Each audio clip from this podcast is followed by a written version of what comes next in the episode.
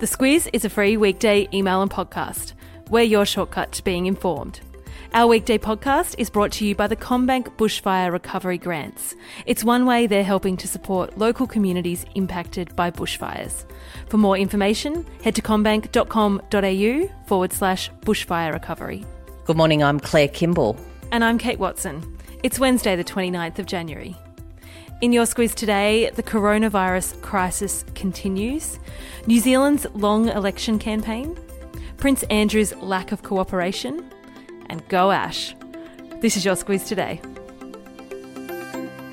Safe to say the coronavirus crisis continues to escalate, Claire. The death toll in China yesterday rose to 106 as the number of total confirmed cases doubled in the last 24 hours to over 4,000. In Wuhan, where the virus started, America, Japan, and France are evacuating their citizens. Questions being asked of our Prime Minister about whether he'll do the same for the 400 odd Aussies who remain in that region. Those questions started to be asked a couple of days ago about what could be done for those Australians who are in that region, including 100 children. The first step seems to be able to have some diplomatic presence there, actually send our officials to that region.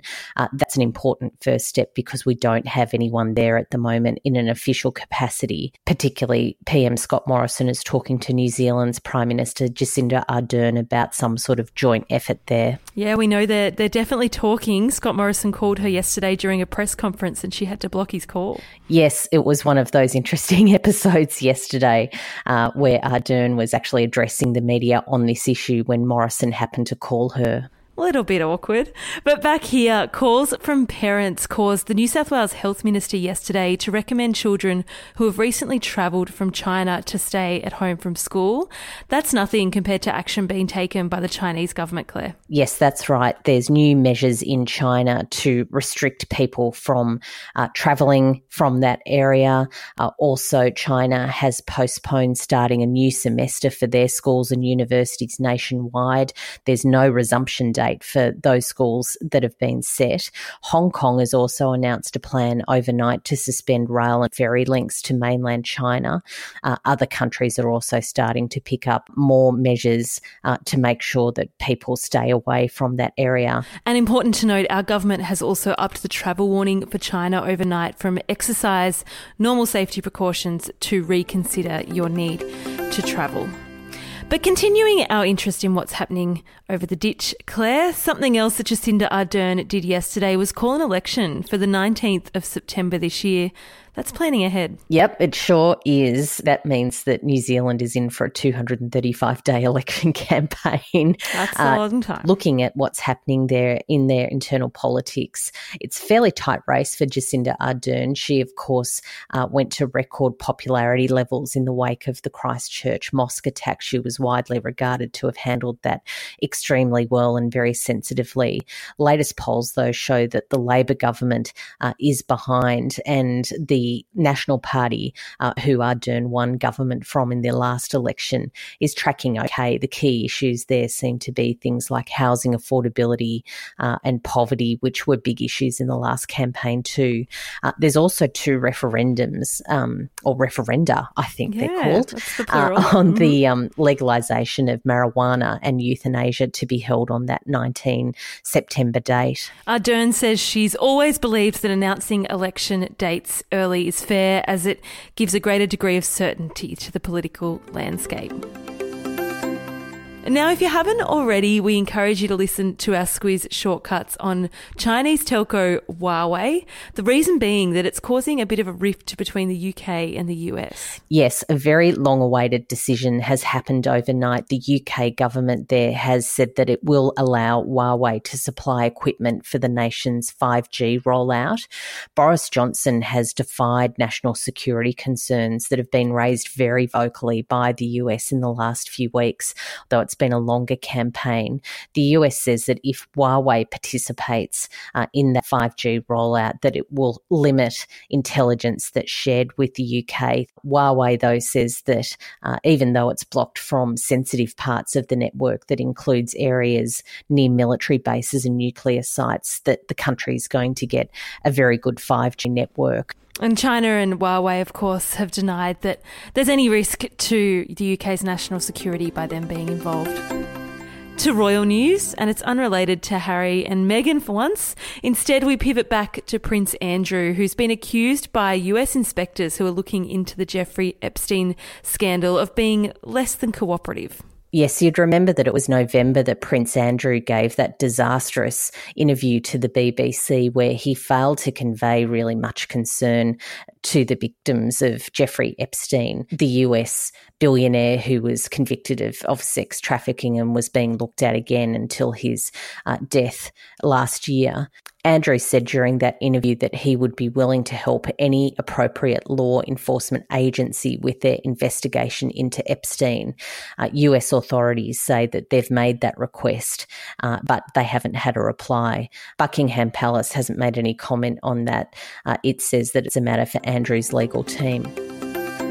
Back in Australia, and in good news, a fire that was threatening small communities outside of Canberra and even Canberra itself last night has been contained and alerts downgraded. But there's hot weather on the way for basically the whole country, Claire really hot weather on the way. We're looking at a heat wave that has really affected Western Australia. Uh, it's set to move to South Australia uh, right through the middle of this week, uh, then on to uh, Eastern Victoria, uh, Southern New South Wales, Eastern Tasmania, and we're talking about temperatures in at least the 40s. That means, of course, that there's fire concerns. Um, that Canberra fire that you mentioned was really quite scary for residents there. Uh, also fires south of Perth. Uh, all of this, of course, is happening as it rains in other parts of the country. Uh, there's been really heavy rains in far north Queensland. Yeah, it's definitely hard to keep up with the weather at the moment to our daily tennis update. And Ash Barty yesterday became the first Aussie female tennis player since 1984 to make the Australian Open semi finals. I know, isn't that so good? Sure um, she beat the Czech Republic's Petra Kvitova. It was 2005 that Lleyton last made uh, the semi finals for Australia. And then you have to go back another 21 years to Wendy Turnbull as the last uh, women's player to make a semi finals at the Australian Open. So, yeah, cross everything for Ash Barty. Yeah, she plays Sofia Kenin of the US tomorrow. And if you want to know more about Ash Barty, we have a Squiz shortcut all about her, her career, her break from tennis, and her rise to world number one. A quick message now from our podcast partner, Telstra Business Services. For many people, one of the biggest challenges in running their business is understanding and managing their tech. We understand.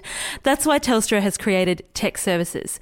What it does is provide businesses with 24 7 support and advice online or over the phone about most devices and software. And it doesn't matter if it's Telstra Tech or not, they'll help you out. Find out more today at telstra.com forward slash business services. I'll pop that link in your episode notes. And we just need to let you know the legal stuff, which is that costs of software or hardware aren't included and a fair use policy applies.